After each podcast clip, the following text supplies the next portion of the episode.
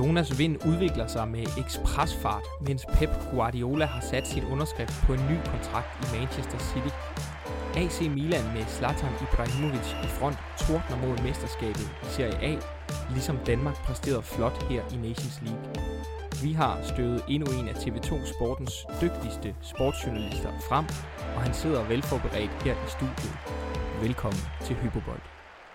Og selvom han er Arsenal-fan, så er han ualmindelig fodboldskarp, og derfor er det også en ydmyg fornøjelse at byde velkommen til dig, Nikolaj Vinge. Mange tak. Du har din øh, daglige gang, Nikolaj, ved TV2 Sporten, som allerede nævnt. Kan du ikke lige prøve kort at sige, hvad render du at lave der? Jo, jamen jeg har jo været der i 16 måneder nu, som jo heldigvis har budt på en del forskelligt. Mange, eller to håndboldslutrunder, Tour de France, Vuelta, som jo fylder meget. Men ellers så har vi jo æren af at have rettighederne i CA og La Liga. Så det har jeg også lavet rigtig, rigtig meget af. Og Nikolaj, du er tidligere kending af programmet her, hvor du i en øh, quizudgave, tør jeg godt sige, fik øh, tæsk af blandt andet programmets bedre halvdel her, Mark, som jeg også passende kan byde velkommen. Mange tak. Er det noget i, øh, eller det er nok mere dig, der har fortrængt det, Nikolaj. Jeg ved ikke, hvad du tænker om den quizudgave, du var med i for måneder tilbage. Jamen, jeg ligger faktisk stadig søvnløs til tider. Ej, jeg føler jo, at det var, det var, en, det var en flot præstation, men jeg synes stadig, at resultatet snyder en smule. Jeg synes, så, så dårligt var vi ikke. Ej, jeg synes også, det var, at det var misvisende. Det var jo vores måske stærkeste modstander, hvor vi simpelthen bare hiver et nyt niveau op af, af hatten den dag. Ja, og lad os, øh, lad os lade den ligge øh, ved det. Og så øh, kigge på de fire emner, vi skal igennem i dag, nemlig som allerede nævnt i introen, så skal vi forbi Pep Guardiola. Så skal vi snakke om Jonas Vind, AC Milan, og vi skal også snakke om en opsummering på Nations League. Og jeg synes egentlig, at vi bare skal gå i krig med dagens første emne, som er Pep Guardiola. Og som altid, Mark, så er det dig, der starter, så jeg øh, kommer med tre hypoteser til dig nu. Yes. Ja, jamen de kommer her. Du tror, at Pep Guardiola har vundet sit sidste mesterskab med Manchester City. Nej. Du ser Pep Guardiola som værende verdens bedste træner. Ja. Og du er overrasket over, at Guardiola har forlænget sin kontrakt i City. Ja. Ja, Nikolaj. Er der noget af det, du er uenig i? Jamen, jeg, jeg tillader mig faktisk at, at være uenig i, i de sidste to. Øhm, det er selvfølgelig, øh, hvilken tidshorisont vi kigger på, når vi snakker verdens bedste træner, men altså øjebliksbilledet, der synes jeg, øh, at jeg godt kan nævne en, der er bedre i, i Liverpool. Men altså, nummer tre var det med hensyn til, om det var overraskende. En, en overraskelse, at han har forlænget sin kontrakt. Ja, der er jeg faktisk lidt splittet, så jeg, for man kan sige, jeg er en smule øh, uenig, fordi at jeg kan ikke se, at City kan hente en bedre træner. Okay. Må sige det sådan. Jamen lad os øh, egentlig tage udgangspunktet i det her med, øh, hvem der så er verdens bedste træner, Mark. Du øh, tillader dig at sige, at du synes, Pep Guardiola øh, er verdens bedste træner. Kan du ikke bare lige hurtigt kort uddybe, hvorfor synes du, han er det? Jamen, øh, som Nikolaj også siger, så, så er der jo to, to træner lige i øjeblikket. Jürgen Klopp er selvfølgelig den anden, som, som jeg mener kan kategoriseres som verdens bedste træner. Men kigger vi alligevel på, på de meritter, øh, Guardiola har, har skaffet i løbet af sin trænerkarriere, så er det jo også... Altså jeg kigger på, på trofæerne, her har han 30 styks i hans 12-årige trænerkarriere, tror jeg det er. Alene det, synes jeg, taler sit tydelige sprog, og så synes jeg også, at det han har udrettet med Manchester City, uden at have fået den her vitale Champions League sejr, jo på mange måder er, er fuldstændig vanvittigt. Har slået alle rekorder i, i Premier League, hvad angår mål, point øh, og så videre. På den front, der, der ser jeg bare, at han er, altså han, han er bare noget for, for sig, og så har han godt nok et, et spillermateriale og noget kapital i ryggen, som gør, at han kan hente de bedste spillere. Men, men det er der jo også brug for, for at praktisere den her form for fodbold, han, han gør i Manchester City. Men Mark, kan man ikke godt sige, at øh, nu er du selv lidt inde på det her spillermateriale, han har, at i de klubber, han har været i, i form af Barcelona, øh, Bayern München og så Manchester City, at det er klubber, hvor han øh, næsten skal vinde de, eller opnå de meritter, han har gjort, i hvert fald i en grad, hvor at han i alle de klubber, han har været, har haft nogle budgetter, specielt i City, som gør, at han har haft noget nemt ved at, at kunne forme sit hold, som han har haft lyst til, hvorimod at en træner som givetvis en øh, Jürgen Klopp øh, har skulle bygge noget mere op fra et sted, der har været mere fjern toppen, end det Guardiola han, øh, han har skulle gøre med sine klubber.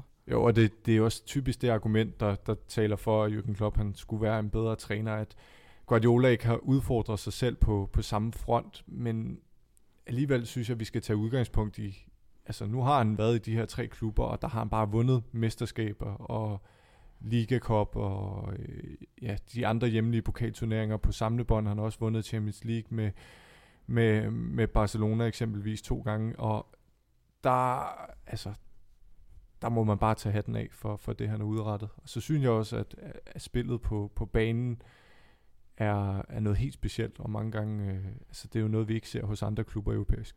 Og Nikolaj, det er jo lidt det, som Mark han er inde på her, at øh, Pep Guardiola, man kan jo, det er måske lidt vildt at sige, at han har reformeret fodbolden, i hvert fald i en periode, men han har jo i hvert fald praktiseret en form for fodbold, som er enormt seværdig, og som nogle træner også vil have svært ved at praktik- praktisere med succes.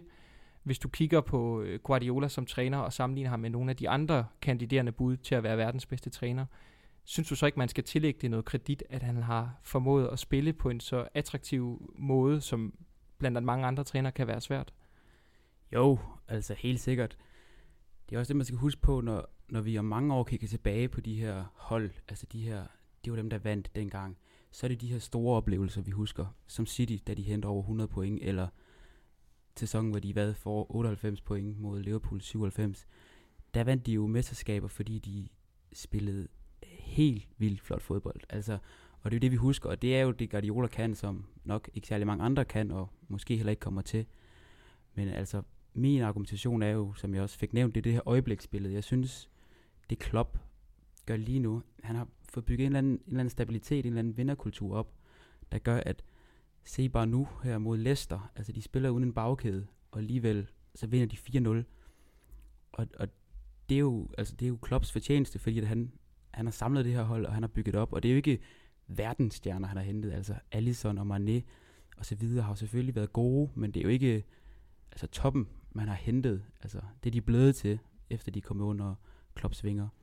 Hvis vi så øh, kigger lidt væk fra lige øh, at sætte de her to trænere op mod hinanden, og så i stedet kigger på hypotese 1, for der virker I til at være begge to enige i, at Pep Guardiola stadigvæk kommer til at vinde i hvert fald et mesterskab med Manchester City. Så er det bare her, jeg godt tør udfordre det lidt med at sige, at hvis vi stadigvæk kigger så på netop et øjebliksbillede i, i øh, den tilstand, Manchester City er i lige nu, øhm, er der så ikke noget, der taler for, at Pep Guardiola og Manchester City, det match her på en eller anden måde er gået en lille smule øh, dødt, i form af, at han, nu har han også været der i, i det antal år, han har været i de andre klubber i, og så ligger man ikke rigtig til nu, og jeg kan huske i sidste sæson var der mange, der snakkede om, at okay, han forlænger nok ikke, men nu har han nok opnået det, han vil. Altså, hvordan tænker I, han, han ligesom kommer tilbage og, og ud over den her, ikke krise, men den situation, klubben er i nu?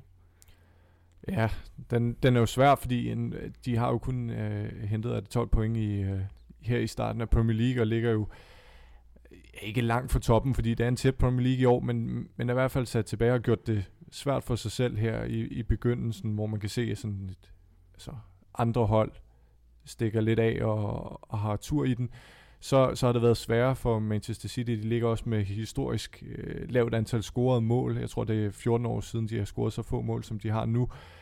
Så på den front, så mangler der jo helt sikkert noget. Og hvor man lige skal finde det i det nuværende City-hold, det er lidt svært, fordi kigger man på de tidligere sæsoner, så er det jo ikke fordi, de har skilt sig af med deres offensive profiler. Det er altså de samme spillere, som spillede i, i hvad hedder det, ja, 17-18 sæson må det være, da de vandt. Så der, der kan det være lidt svært, og jeg øh, kigger lidt på øh, ledere som Silva og kompagni, som har forladt klubben, og det er måske det, der, der gør forskellen, fordi spillermaterialmæssigt, der, der skal de jo ligge i toppen. Hvad tænker du, Dvinge? Jamen altså, med hensyn til spørgsmålet om, om de vinder igen, så synes jeg stadig, at, at, det kan man ikke sagtens sige, men, men de er jo klare favoritter sammen med Liverpool. Lige nu ser jeg kun de to hold, som kan gå hele vejen. Også i den her sæson? I den her sæson kan Chelsea, måske Tottenham, lege med. De er på mange måder en mærkelig sæson. Og det er egentlig også, Steff, jeg ligger ikke så meget i den her sæson, hvad angår Guardiola øh, og City. Jeg ser det lidt mere som sådan en, ikke en genopbygningsfase, men et, et år, og Guardiola lige får styr på tingene, fordi at det, der mangler lige nu, det er jo egentlig bare stabilitet jeg synes stadig, når vi ser den her kamp mod Tottenham, hvor de taber, jeg synes stadig, City er det bedste fodboldhold. Jeg synes stadig, de spiller det bedste fodbold. Øhm, og det er jo, som Mark siger, det, det, er jo, det er jo målene, der mangler lige nu. Men det er jo også tit bare øh, en formsag, kan man sige. Så jeg synes på mange måder, det, altså, det er et power move af City, og jeg synes, det er en helt rigtig løsning at, at, at give Pep lidt længere tid. Og når I så kigger på netop det her med, at han har forlænget sin kontrakt indtil, indtil 2023, så tror jeg i hvert fald, der var mange, eller der er mange, der, der er en lille smule overrasket over det her, også fordi at hvis man som allerede nævnt kigger på de øh, antal år, han har været i Bayern München og Barcelona, så havde det passet fint med, at han så kunne lade sin kontrakt løbe ud i City. I aner ikke, hvorfor han har gjort det her, så det er et umuligt spørgsmål at skulle besvare, men hvis man alligevel kigger på det, tror jeg, det har noget at gøre med det her, at han føler, at der er noget uforløst, han ikke har gjort færdig, eller, eller hvad synes I, at, eller hvad tror I ligger til grund for, at, at han alligevel har valgt at, at forlænge med nogle år her i City? Jeg, jeg ser det lidt som, i City, der har han det som, som blommen i dag. Øh, med Sojano og, og Tiki i ryggen, der får han lov til at, at gøre lige præcis, hvad det, altså, hvad han har brug for. Han får lov til at hente de her spillere, som kan gå ind fra dag 1 og, og hvad kan man sige, optimere holdet. Og når vi kigger på de andre store klubber, så har jeg lidt svært hvor, at se, hvor han ellers skulle tage hen. Han tager jo ikke til, til Barcelona, der, der er i forfald, og det er jo også øh, Xavi, som er udset til at få den rolle. PSG er måske lidt for uambitiøst øh, alligevel for Guardiola, fordi jeg tror, han kommer til at kede sig. Øh, så kunne Juventus være et bud, men ellers så kigger vi på de store klubber, som er der historisk set, han, han har taget til, jamen så, så er det... Nu bliver jeg helt... helt der kom noget, noget, noget letbanebyggeri, vi selvfølgelig lige skal have et øre på. Lad os satse på, at vi kan, vi kan fjerne støjen bagefter. Ja. Så, øh, så kigger man på det, så, så er City bare det mest oplagte bud, og jeg blev selv overrasket over, fordi jeg troede, at endestationen det var her til sommer i 21. Men, øh, men jeg synes, det er et stærkt signal af, af City, og jeg synes, det er også et, et stærkt signal af Guardiola, at han alligevel har lyst til at, at sidde i klubben i så mange år. Nu har han været i, i City allerede fem, ikke? og så med den her kontraktforlængelse, så, så vidner det om, at han, han ikke er færdig. Tænker du øh, det samme? Tvinge om øh, Guardiolas kommende år i, i City? Ja, altså jeg forstår også godt, at han gerne vil. Øhm, som Mark siger, han har det som blommen i det æg, og han er jo en af de klubber, der nu nok har de bedste træningsfaciliteter, de bedste vilkår. Altså, han kan få det, som han vil have det. Og så tror jeg også bare, altså man skal ikke underkende, hvor, hvor stor og sjov en udfordring det er at være træner i Premier League. Altså, nu tillader jeg mig at sige, at det er den sværeste liga at vinde. Det, det har jeg ikke facit på, men det, det, det vidner meget om. Så og så tror jeg da også, at han, altså han hører jo også alle de her snakkerier om, at han ikke kan vinde Champions League, og det er altså, det er jo ikke langt fra, altså vi husker jo godt kampen mod uh, Tottenham, hvor det er et underkendt mål, eller lad os sige, det havde været de nuværende hansregler, så havde Lorentes mål aldrig stået, så havde man været videre. Altså, det er jo marginaler i de her Champions League, at de er der jo, altså niveaumæssigt. Øhm, jeg ved ikke, om han når at vinde inden 23, men, men det kunne jeg sagtens forestille mig, fordi at at han har stadig en gruppe, han har haft længe, får de forlænget med de brøgne, og fortsætter han sin udvikling, så, så råder han jo også stadig over nogle af verdens aller, aller, allerbedste fodboldspillere. Og spændende bliver det i hvert fald at se Pep Guardiola de kommende år i, i Manchester City.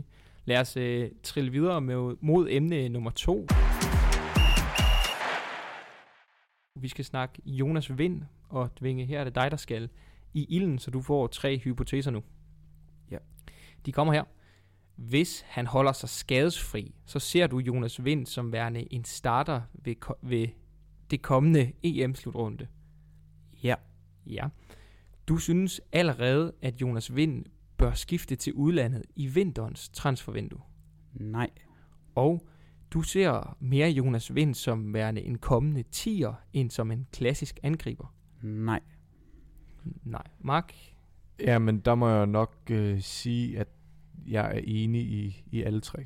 Okay, så synes jeg faktisk godt, vi, vi starter lidt omkring, øh, hvornår Jonas Vind så bør tage det her spring til udlandet, fordi jeg sætter det lidt på spidsen ved at argumentere for, at han allerede måske skal afsted til januar. Argumentet for det er simpelthen, at den klub, han spiller for lige nu i FCK, er i så dybt et hul, at det simpelthen vil komme til at påvirke øh, hans præstationer og hans, vil hæmme hans udvikling, fordi han er et sted nu, hvor han øh, vil skulle befinde sig i et hold, der skal genopbygge sig selv fra scratch. Og kan I ikke godt følge den, øh, det argument om, at, at det kan måske sidestille hans udvikling lidt, hvis, hvis FCK ikke kommer ud af det hul, de er i? Altså, jo og nej. Jeg føler, det kan gå begge veje. Altså for nogle spillere som Jonas Vind, der allerede har ufattelig meget ansvar i forhold til hans alder, øh, så tror jeg da også, altså han er jo en dreng derovre fra, og jeg tror da også godt, at han kan se en eller anden stolthed i, at, at han skal løfte klubben ud af den her krise. Øhm, og det kan han godt. Altså han er jo, uden tvivl synes jeg næsten, øhm, uden tvivl næsten, det giver ikke så meget mening, men han er et af, hvis ikke Superligans største salgsobjekt jo. Øhm, og han, altså det vi har set for landsholdet, han er jo en, en, en angriber, der, der kan blive mange penge værd, fordi han kan mange forskellige ting. Han er stor og stærk, men han er stadig en, en mobil angriber. Han kan også godt sætte en mand, og han kan søge ud, og han, han, altså han, kan, han har nærmest hele pakken, tillader jeg mig at sige. Øhm, så jeg tror ikke, at det her med, at FCK lige nu befinder sig et sted, hvor de ikke skal være, det er noget, der sådan tænker, får ham til at tænke, jeg skal afsted nu. Øhm, fortsætter det et år endnu, så er det jo en helt anden snak. Øhm, men altså, han ved nok også godt, at hvis FCK bliver bedre, så bliver han bedre. Så ligger der en større lønpakke og venter på ham. Hvad tænker du, Mark? Jamen, nu har han jo fået den her nye kontrakt til, en lang to, kontrakt, ja. til 2025, og det er jo det er lidt svært at vurdere, hvornår hans udlevningseventyr helt skal begynde, men Ståle var ude at sige, at man forlængede med ham, at han skal være i klubben i to år mere. Men der er heller ikke nogen tvivl om, som Nicolaj også siger, at han er det største salgsobjekt, både for FCK, men også for Superligaen i hele tiden, og i det hele taget. Og Ståle vil jo også gøre ham til den, altså til den største transfer i, i klubbens historie. Det her med, at du snakker om, at øh, hvornår skal man gøre det, kan det hæmme udviklingen af FCK. Det er jo sådan lidt svært at vurdere i forhold til, måske har FCK også en interesse i det her.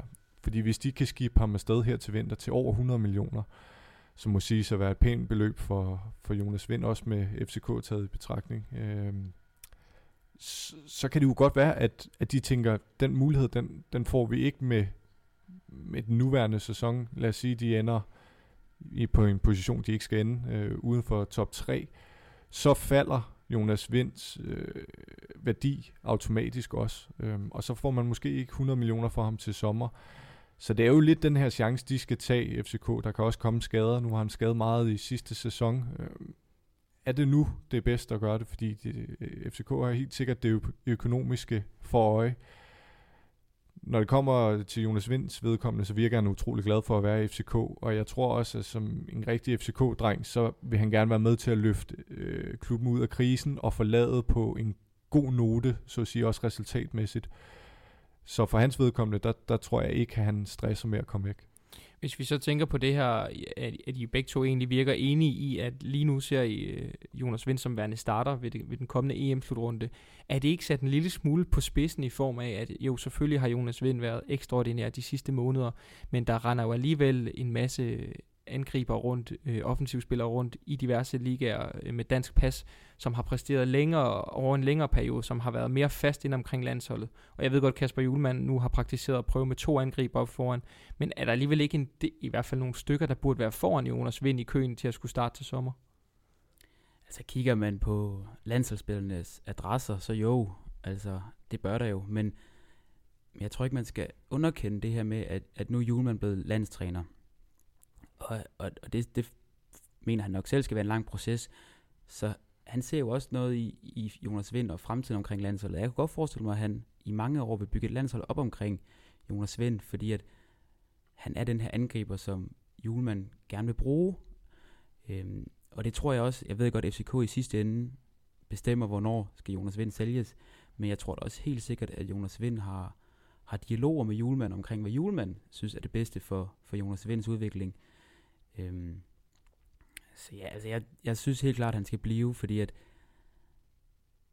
at, at hans udvikling kan jo også godt risikere, altså det har vi set med mange danskere, der tager for tidligt afsted. Altså Cornelius som det bedste eksempel, det, det kan hurtigt, øh, det kan hurtigt, øh, hvad kan man sige, også udvikling, ud, eller udlægge hans udvikling.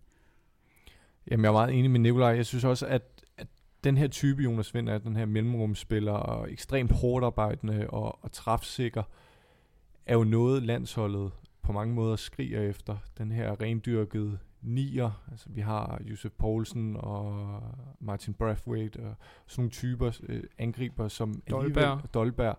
Øhm, og Dolberg er måske det tætteste, vi kommer på, på Jonas Vind.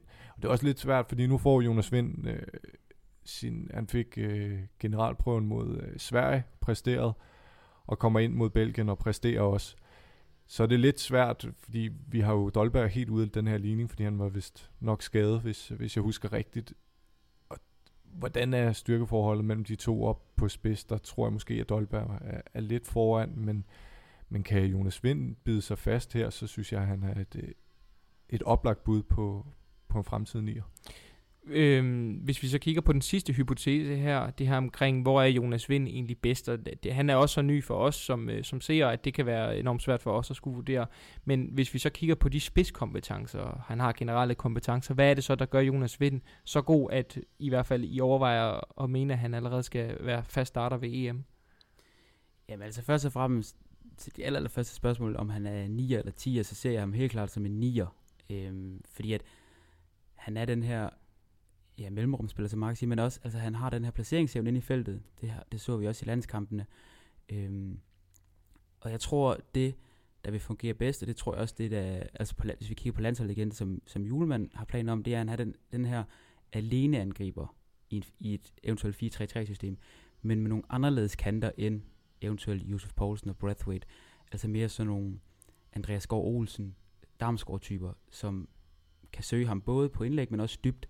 Fordi det er det, han kan. Han kan både løbe dybt og, og, løbe igennem øh, forsvarskæden, men han kan jo også placere sig rigtigt i feltet. Han kan sparke den ind fra kanten af feltet. Han kan sætte en mand. Han kan også bruge som opspilstation. Så jeg synes, han er sådan en, ja, en hvad kan man sige, en moderne targetmand, hvis, hvis man kan sige, sige det. Tænker du til samme, Mark, eller? Ja, altså det er, det er lidt de samme kvaliteter, jeg, jeg, jeg, jeg sætter på ham, men den, den her moderne targetman øh, er et meget godt, meget god titel på, på Jonas Vind kvaliteter. Øhm, Så du vurderer heller ikke, at øh, selvom han i FCK også har spillet 10'er, altså liggende Jamen, bag en angriber? det er jo også, det har været lidt i det her Jes Torup system, hvor man har spillet med, med tre i, i bagkæden, og så har man kørt Kaufmann og Vilcek på toppen. Jeg tror også, man, jeg tror også Ståle nåede at praktisere det lidt, når, når der skulle satses for eksempel mod OB, mindes jeg, at, øh, at han blev lagt ned på den der 10'er.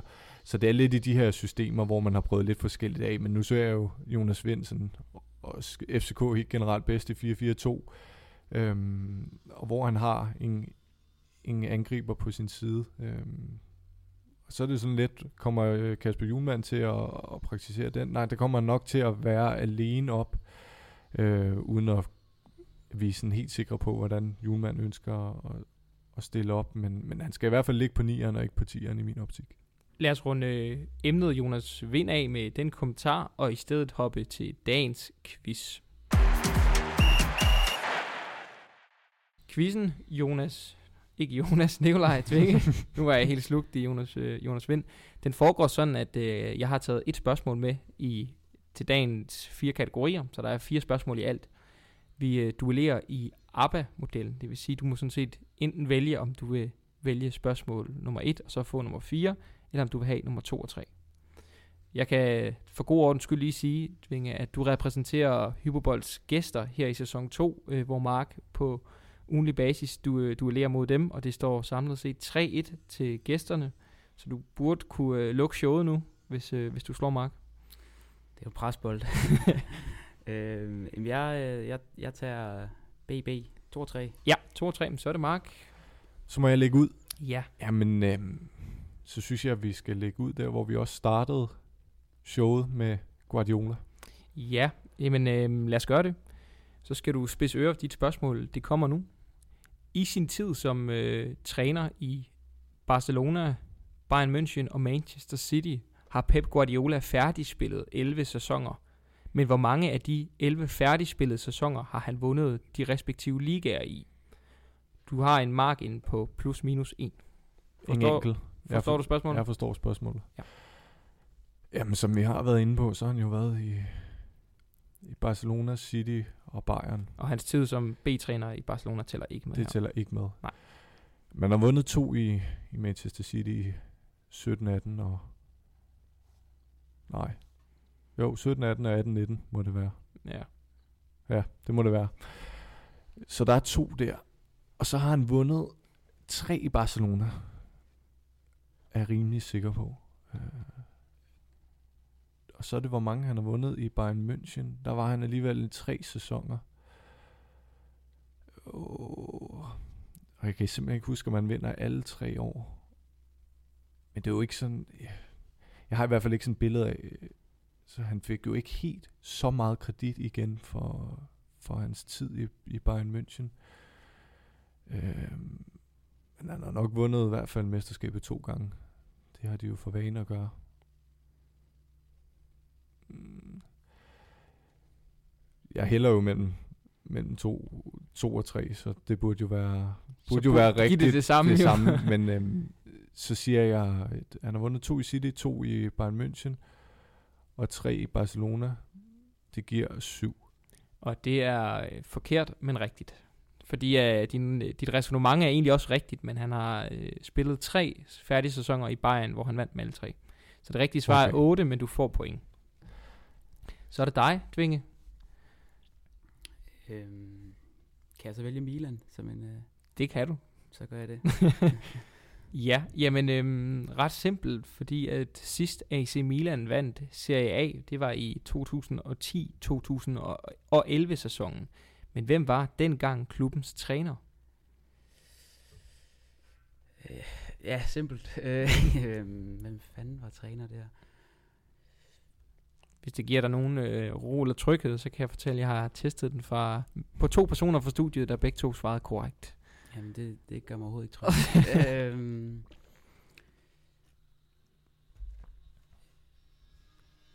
jeg må... Øh,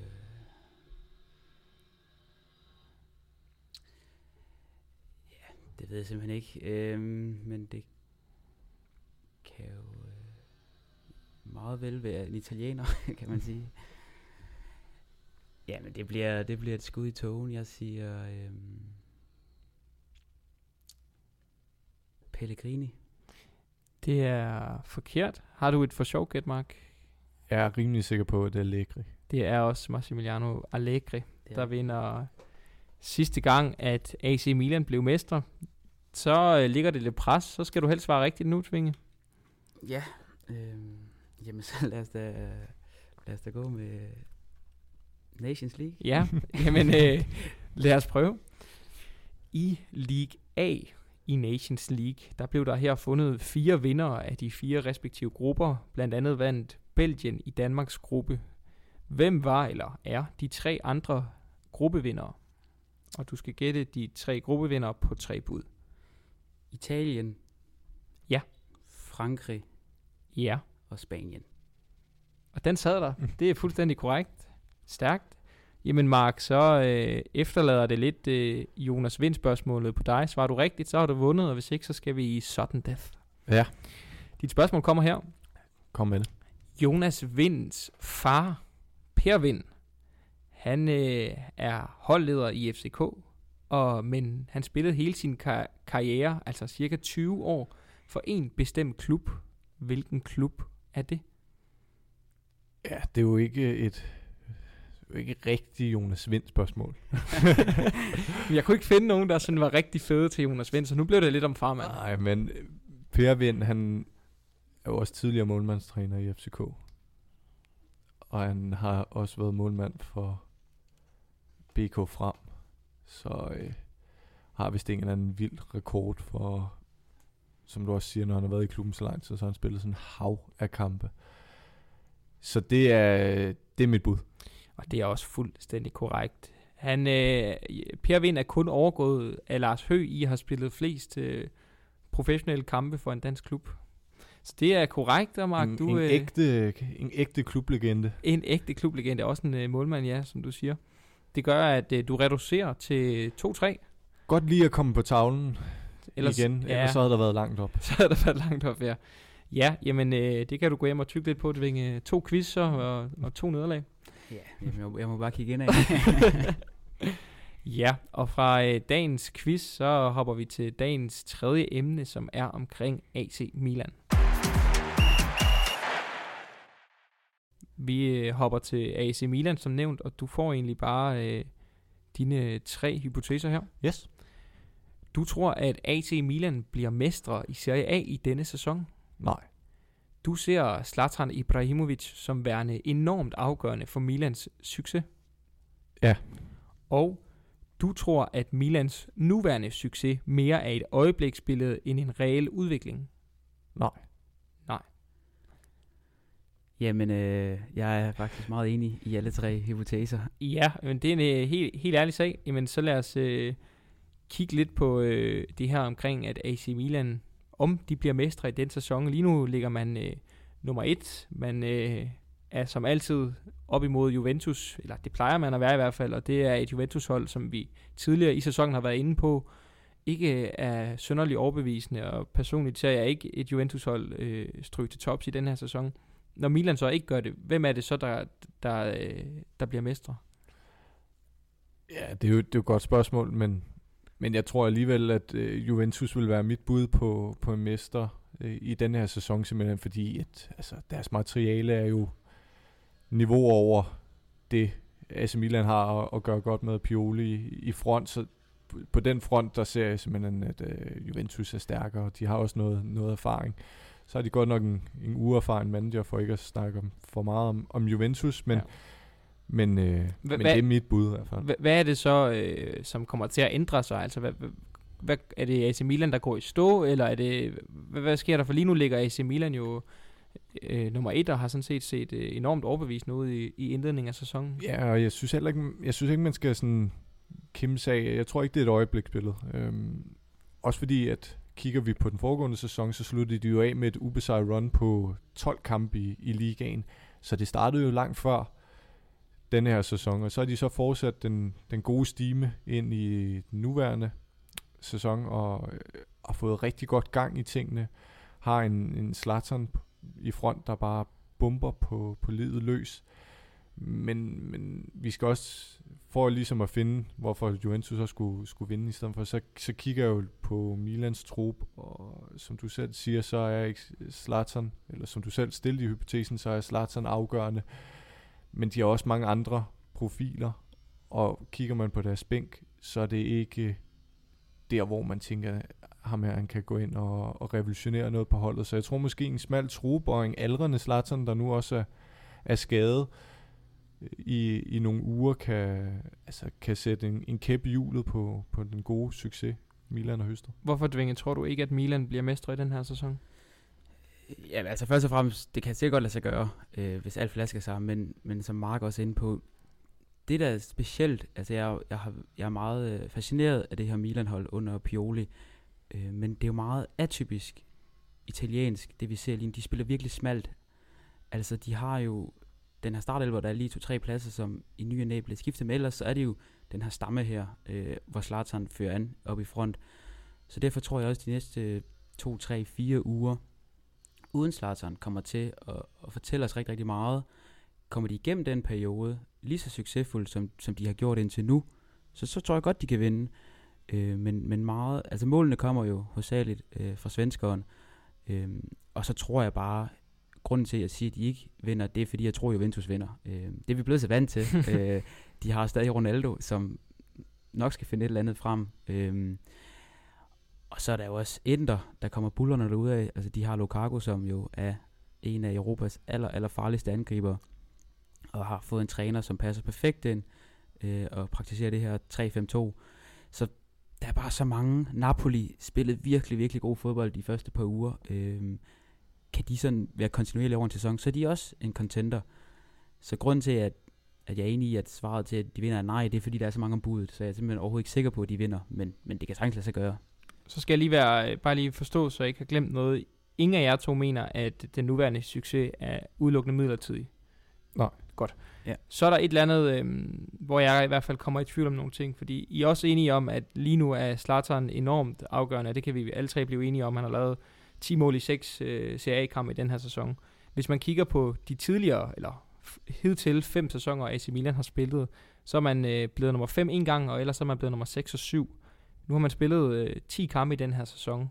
Øh, og som I selv siger, Zlatan er jo, han er jo nok et øjebliksbillede, fordi manden er 39.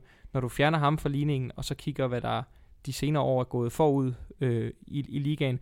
Hvad, hvad taler så for, at øh, AC Milan lige pludselig skulle have rykket sig markant, når du så endda også om måske et års tid fjerner Zlatan?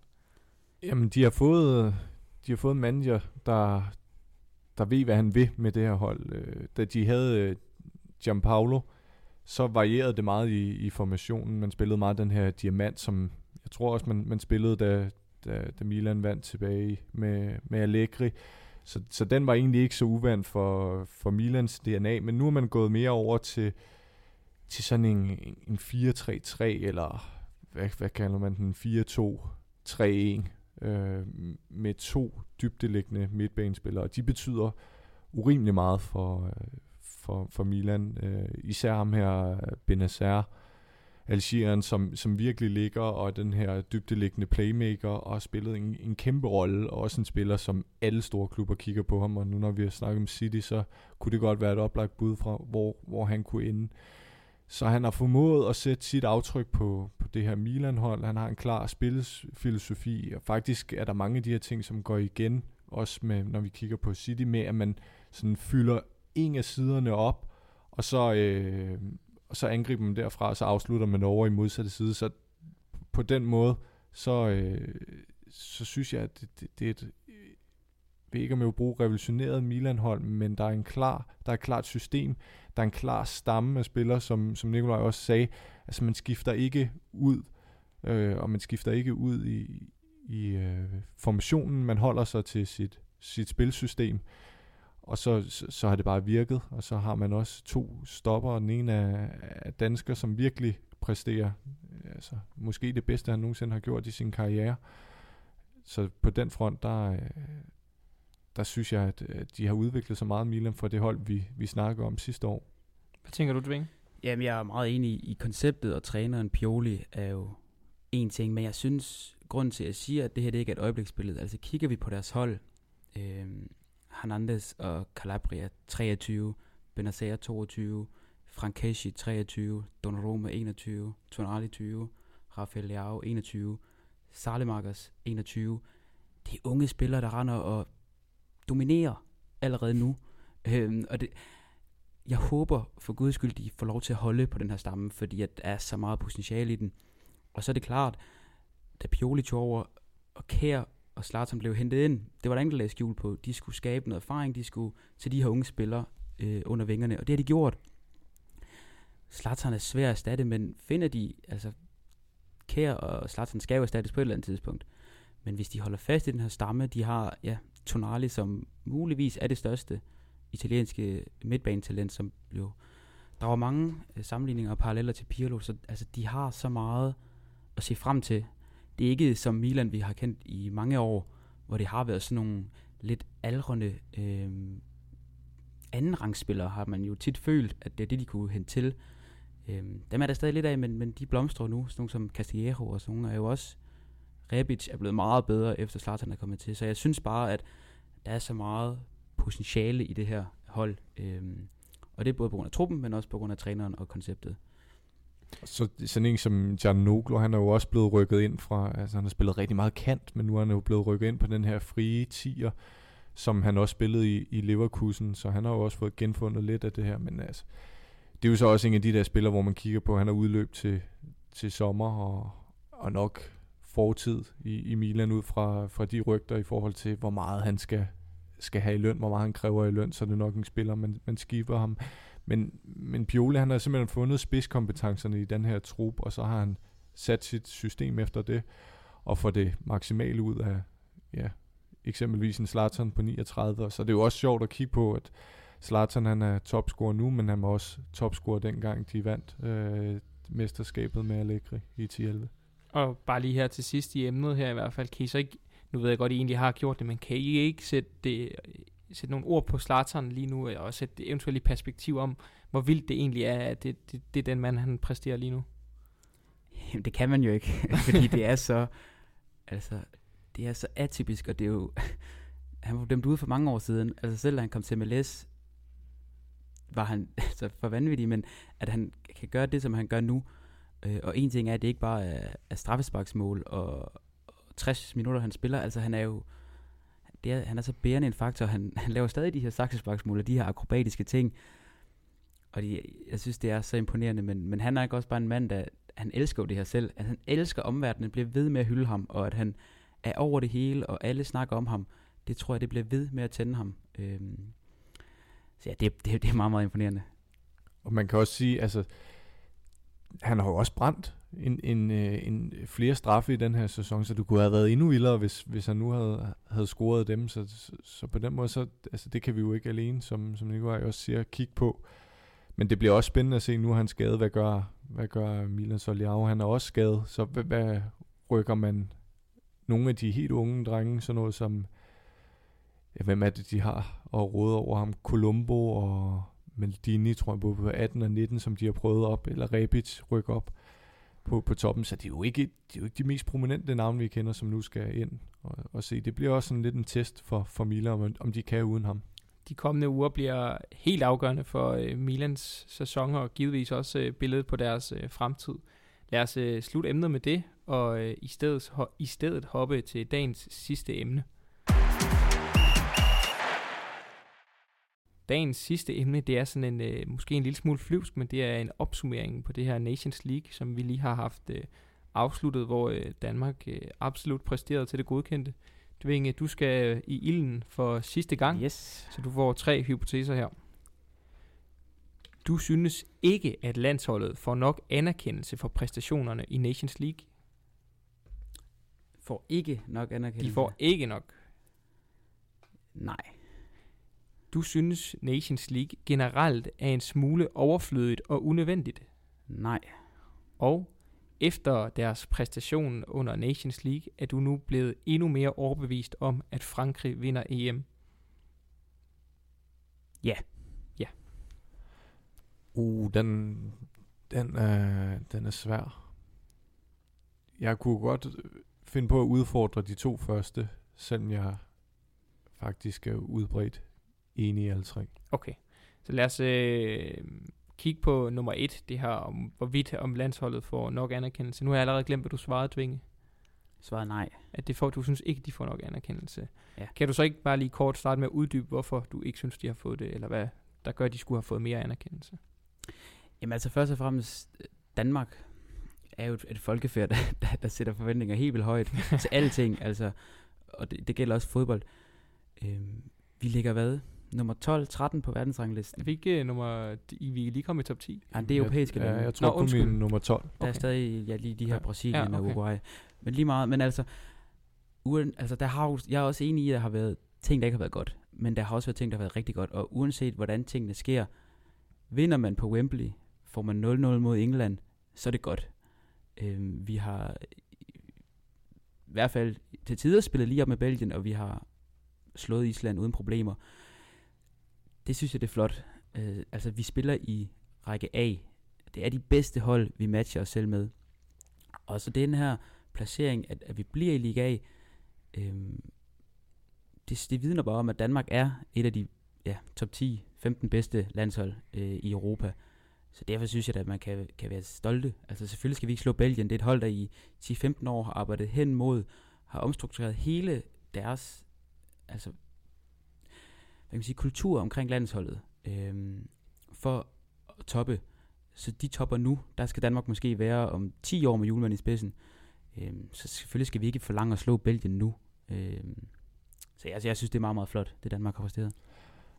Jeg tror også, det kommer meget af, at man, man, man kigger på det her trænerskifte, og så kommer Julemand ind, og så taber han, og det er hans første kamp, han tabte måske lige været en, en venskabskamp ind, ind imellem, og så er man sådan, det havde Åke Harre det aldrig, aldrig gjort, så man var på en eller anden måde blevet forvandt, men man var også som dansker blevet sådan, øh, og jeg tager mig selv ud af den ligning, men man var sådan, øh, altså man var på en eller anden måde, så var sådan, vi skal jo, vi skal jo aldrig tabe, og kigger vi isoleret på Danmark, så er vi et, et lille, lille, lille bitte land i, i en meget stor verden, og, og, og der er jeg enig med, med Nikolaj, der har man skruet forventningerne fuldstændig vanvittigt højt op.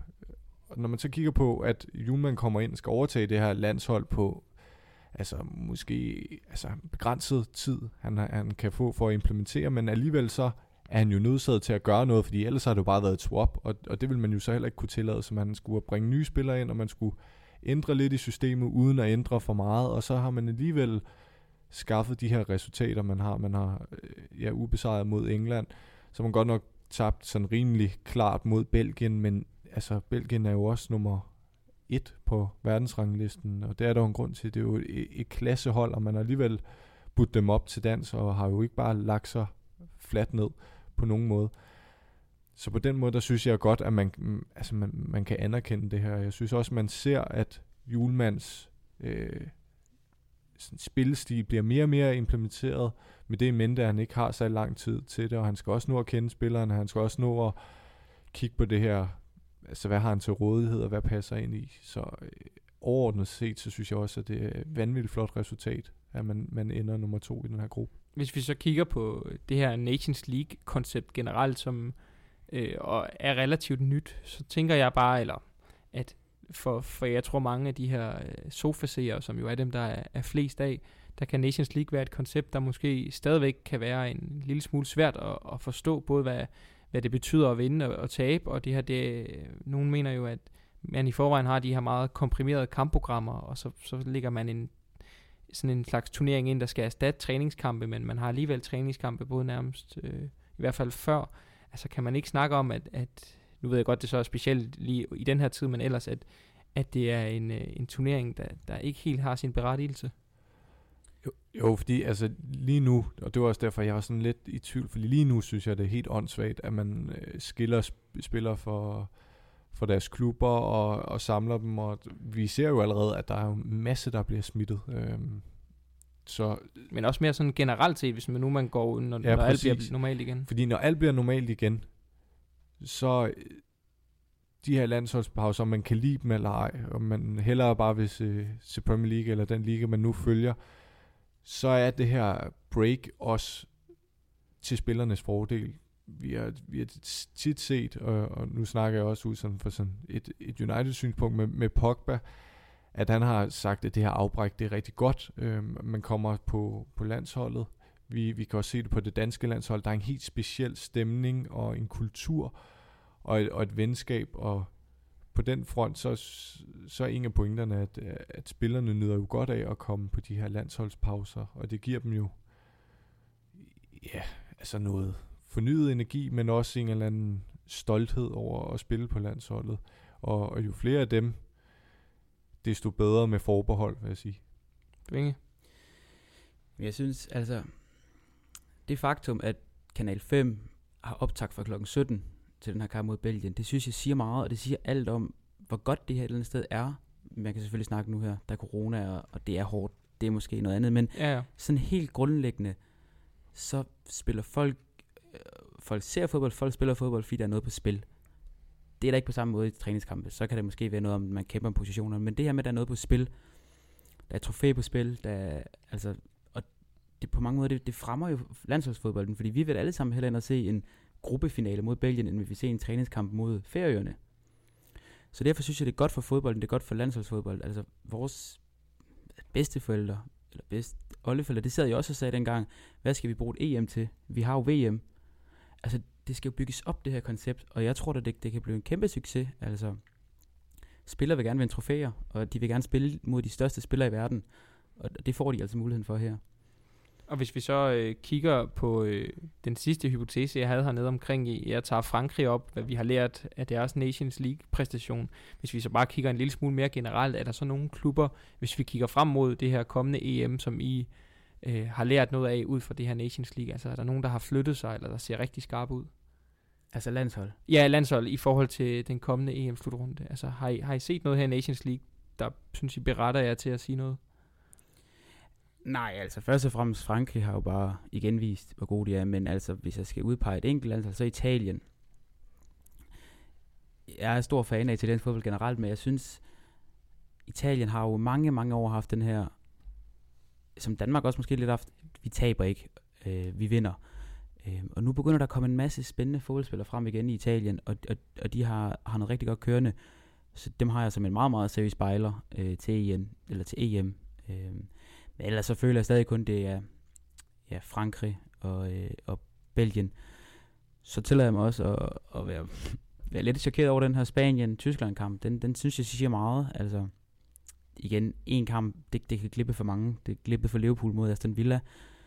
Men det ligner jo bare overhovedet ikke Tyskland. Og det vidner måske om, at det her generationsskifte, han har gang i dernede, Joachim Løv, det, det, det er stadig ikke gennemført. Fordi at holdet i 12 eller 14 eller 10 var jo aldrig faldet igennem på den måde. Så Spanien har jeg da også fået lidt mere tro på.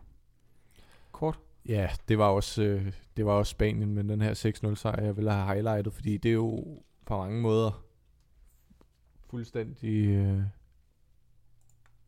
fuldstændig vildt, at, at de præsterer på den måde, og så kunne man jo, hvis man kigger ud over det, så altså, Holland er jo også med, øh, og har også nogle dygtige, dygtige spillere, men, men jeg ser også Belgien, Belgien og Frankrig som de to klare favoritter i, i kampen. Helt kort til sidst, bare ja eller nej. Efter vi har set Nations League med dansk landsholdsperspektiv, er I så mere trygge frem mod den kommende EM-slutrunde, end I var inden Nations League? Ja. Det bliver nok også et ja. Okay, godt. Jamen øh, lad os øh, slutte de fire emner af med, med de kommentarer, og så øh, i stedet hoppe til øh, den hemmelige fodboldspillers anekdote. Den hemmelige fodboldspillers anekdote er nu nummer 5 i rækken, Mark. Er det rigtigt? Ja, ja det må det være. Ja, ja. nummer 5. Og øh, også den øh, næst sidste, inden vi skal have den hemmelige fodboldspiller her ind i studiet og lade sig fortælle om sig selv. Så jeg, øh, jeg vil vurdere, at der kommer en, øh, en rimelig øh, god anekdote nu i forhold til at, at afsløre, hvem det er. Den kommer i hvert fald her. Ja, næst sidste bid er mig, inden jeg skal afsløre mig selv. Derfor håber jeg også, at I snart har et bud på, hvem jeg er. Jeg kan sige, at øh, jeg har et godt forhold til rigtig mange klubber i Danmark, men der er et område, jeg længe bevidst er kørt udenom, fordi jeg fik så mange dårlige flashback af, et specifikt, øh, af en specifik oplevelse. Hvis I tænker jer rigtig godt om, så er det her en stor ledtråd. Vi lyttes ved næste gang. Ja, den øh, kan og skal man tykke lidt på, og så øh, sammenlignet med, eller sammenlagt med det, man øh, tidligere har, har hørt, så øh, synes jeg, man burde danne sig et billede af, hvem øh, den person her efterhånden er. Vi skal runde af, og øh, vi skal, Mark og jeg, sige tusind tak til dig, Nikolaj, fordi du ville være med. Det er mig, der takker. Det var det, en fornøjelse. Det var godt. Det var dejligt at have dig med. Så fik vi øh, tredje mand, vi fik kørt igennem for TV2 Sporten. Det var en øh, tredje gangs fornøjelse. øhm, og tusind tak til dig, Mark, som altid for at være med. Selv tak. Og tak til jer, der lyttede med derude. Vi høres ved næste gang.